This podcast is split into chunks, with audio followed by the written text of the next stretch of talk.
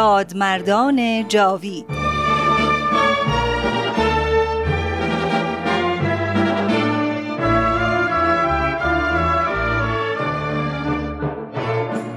و اما در این ظهور ازهر و سلطنت عزما جمعی از علمای راشدین و فضلای کاملین و فقهای بالغین از کأس قرب و وسال مرزوق شدند. و به عنایت عزما فائز گشتند و از کون و امکان در سبیل جانان گذشتند. همه اینها محتدی و مقر و مزعن گشتند برای آن شمس ظهور به قسمی که اکثری از مال و ایال گذشتند.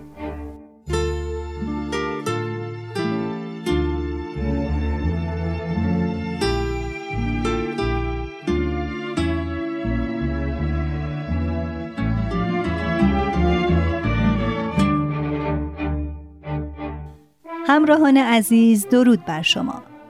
من ترانه به اتفاق همکارانم از استودیوی رادیو پیام دوست آماده هستیم تا بخشی دیگر از مجموعه رادمردان جاوید را به شما تقدیم کنیم.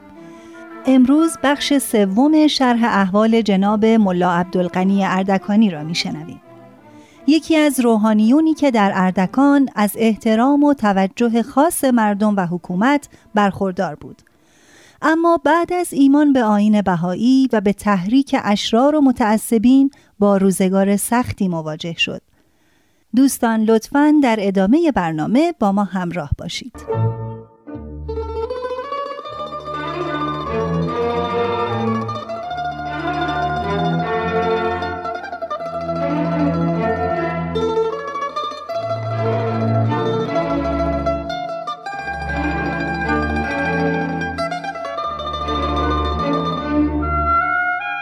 جدیت جناب ملا عبدالغنی در صحبت با طالبان حقیقت از عجایب است.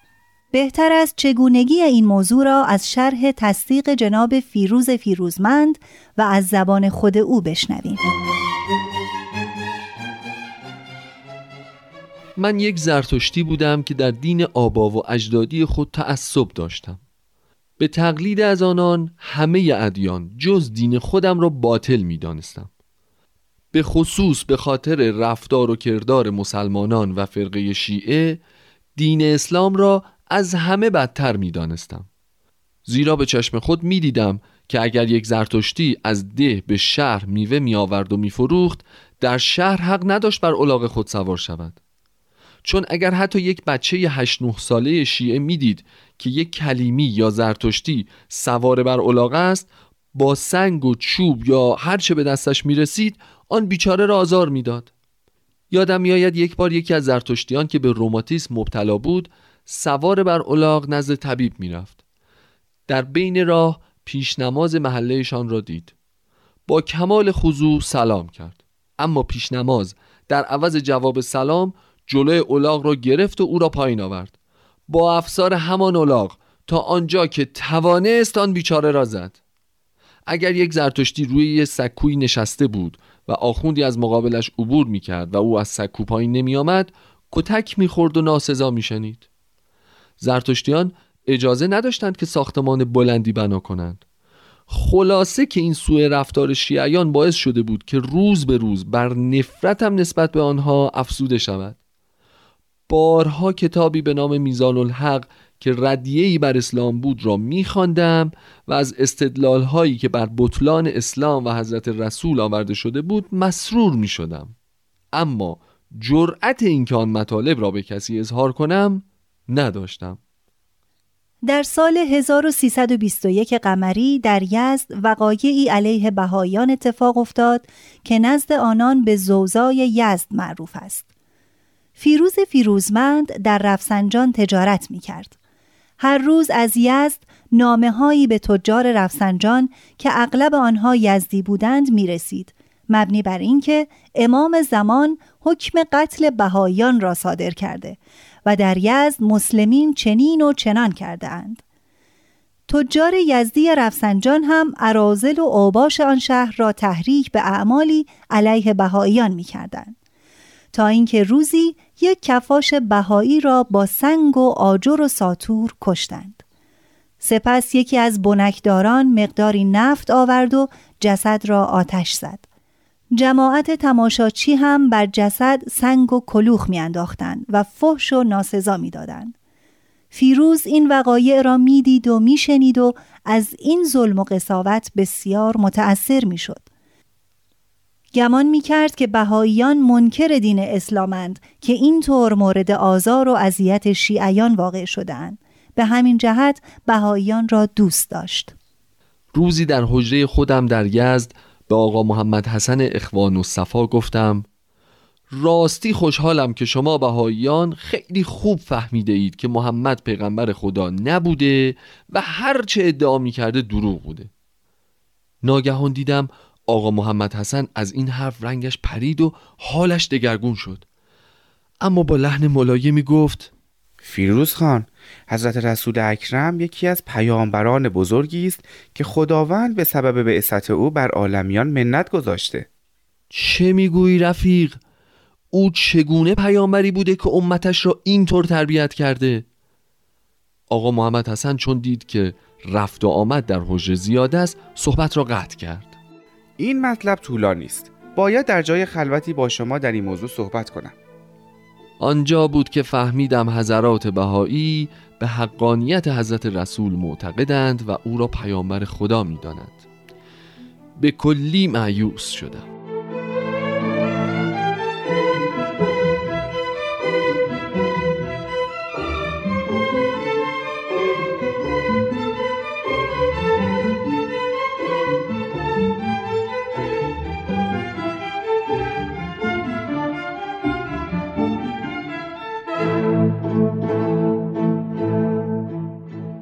عزیزالله سلیمانی می نویسد از آن پس هر وقت فیروز با آقا محمد حسن اخوان و صفا روبرو می شد مطالبی که در ردیه میزان الحق خوانده بود را برایش می خواند. اما سرانجام قبول کرد که با او در جمعه روزی ملاقات و درباره مسائل مورد اختلاف صحبت کند. روز میاد به خانه اخوان و صفا رفت. پیرمردی را دید با امامه که در گوشه نشسته و مشغول نوشتن است.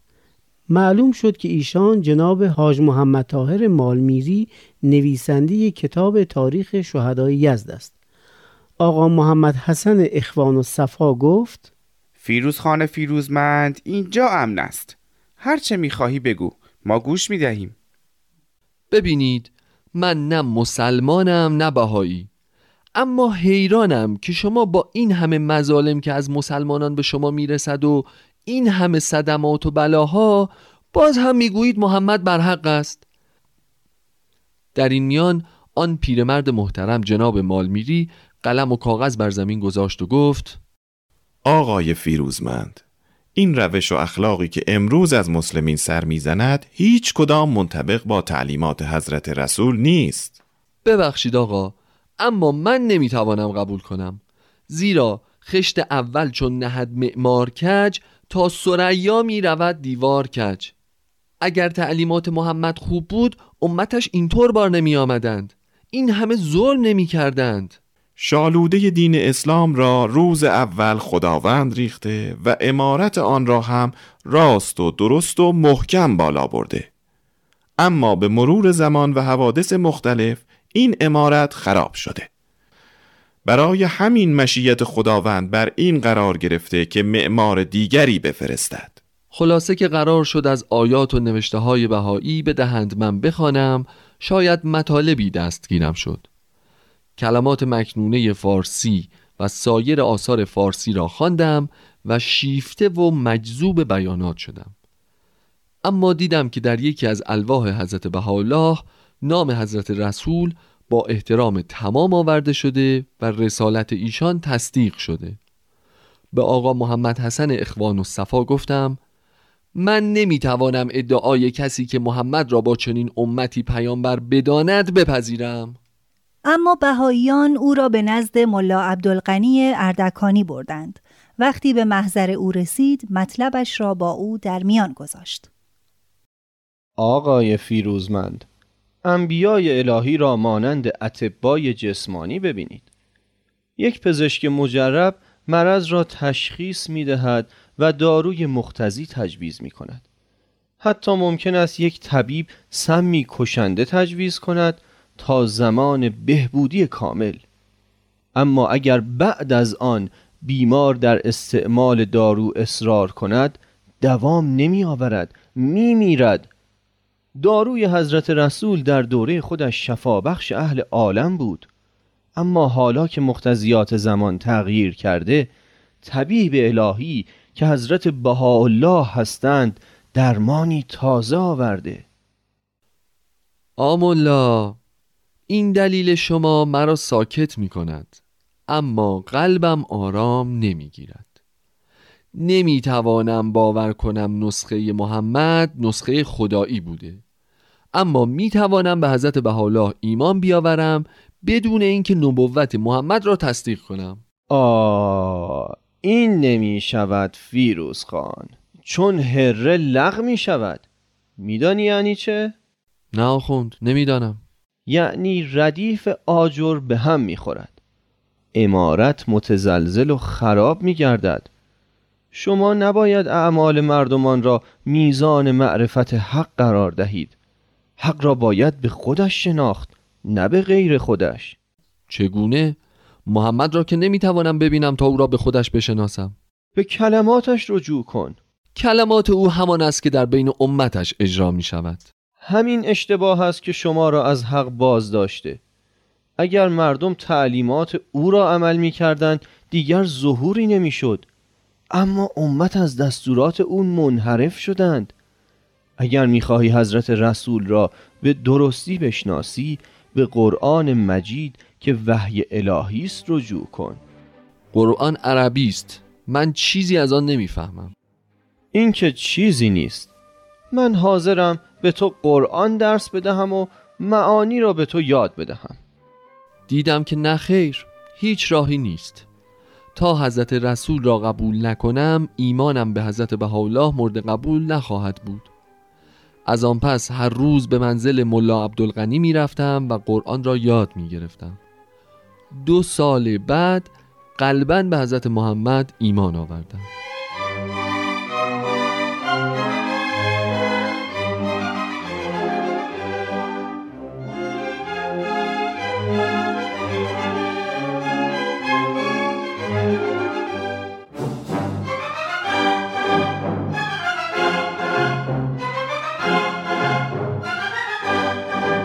باری گفتیم که در سال 1321 در یزد علیه بهاییان اقداماتی صورت گرفت. بعضی از مطلعین اعتقاد داشتند که هدف اولیه اشرار این بود که ملا عبدالغنی را دستگیر کنند و به قتل برسانند. اما هر چه تلاش کردند به نتیجه نرسیدند. جناب محمد طاهر مالمیری در کتاب تاریخ خود اینطور نوشته حالا نزدیک ظهر است. در تمام محلات آتش جنگ و فساد شعله ور است. اشرار مشغول قتل و قارت هستند. در میدان میرچخماق جای سوزن انداختن نیست. سربازان و غلامان روی بام مسجد و گنبد شبستان آماده هستند.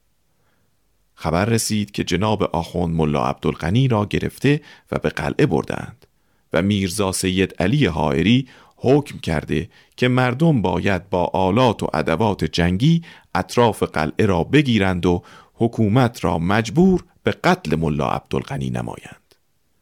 به فاصله یک ساعت پنج شش هزار نفر مسلح اطراف قلعه را گرفتند. مانند درندگان فریاد می‌کشند. زنان بیشمار بلندی های اطراف قلعه را گرفته اند و با صدای مهیبی فریاد می‌کشند. فریاد و قریب مردان و زنان به اوج آسمان می‌رسد در این میان زنان و کودکان بهایی در خانه ها و چاه ها و جوی ها مخفی شده و از این صداهای عجیب که در شهر پیچیده به خود می لرزیدند. اما در قلعه صاحب منصبان درهای قلعه را بسته بودند و بعضی از آنها به حاکم یزد می گفتند قربان اگر اجازه بدهی چند نفر از این جماعت را با گلوله می‌زنیم. آن وقت می‌بینید که بقیه چطور فرار می‌کنند. اما حاکم اجازه نداد. اندرون و اهل حرم حاکم هم بی اندازه مسترب و پریشان بودند و اطفال هم می گریستند. حاکم به مشیرالملک گفت مشیر برو و این مردم را ساکت کن. مشیرالملک رفت بالای سردر قلعه در محل نقار خانه. و مردم را نصیحت کرد و فریاد کرد. ای مردم آخون ملا عبدالغنی در قلعه نیست. شماها بی جهت خود را مقصر دولت نکنید. بروید در شهر هر کار می‌خواهید بکنید. اما دور قلعه حکومت آمدن و این همه خطا کردن برای شما بسیار ضرر دارد. حاکم یزد خودش آمد پشت در قلعه. سید هیدر بارنویس شال سبزی مانند کفن بر گردنش انداخته جلوی جمعیت و پشت در طرف بیرون ایستاده بود. مشیرالملک صدایش را بلند کرد. آقا سید هیدر خود حضرت والا پشت در تشریف آوردند میفرمایند پیش بیا. من اینجا هستم حضرت والا. سید هیدر این چه اوضاعی است که درست کرده ای؟ چه می‌خواهی؟ حضرت والا شما ملا عبدالغنی را در قلعه حفظ کردید. ایشان را بدهید به ما تا بکشیم. والله به ارواح مادرم که آخوند در قلعه نیست. کسی هم او را اینجا نیاورده. سید هیدر بیهیایی کرد و نسبت به مرحومه مادر حاکم حرف ناشایستی زد. حاکم بسیار متغیر شد اما دیگر با سید هیدر هم کلام نشد و برگشت.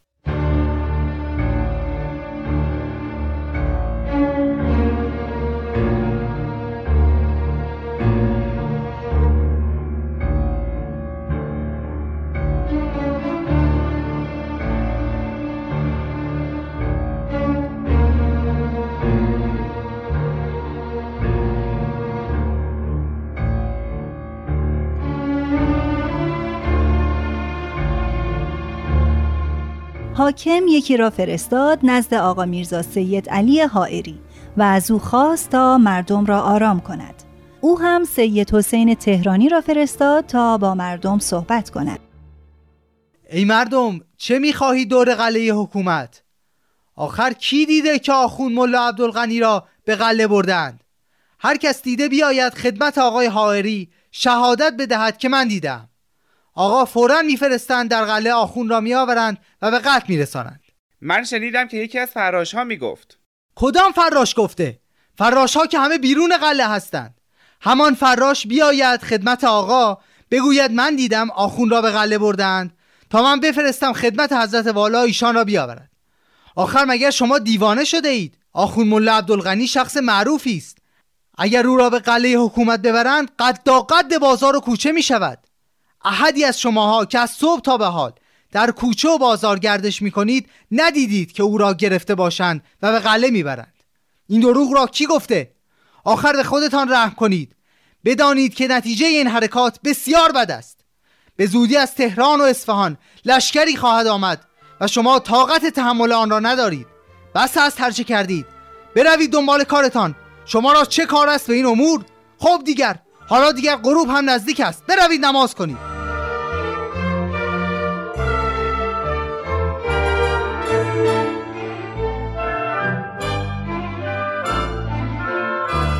همراهان عزیز به پایان این برنامه رسیدیم. هفته آینده شرح احوال جناب ملا عبدالقنی اردکانی را به پایان میرسانیم. لطفاً با ما تماس بگیرید و ما را از نظرات و پیشنهادات خودتان آگاه کنید. تلفن ما 201 703 671 828 88 آماده دریافت اظهار نظرهای شماست. تا برنامه بعد بدرود.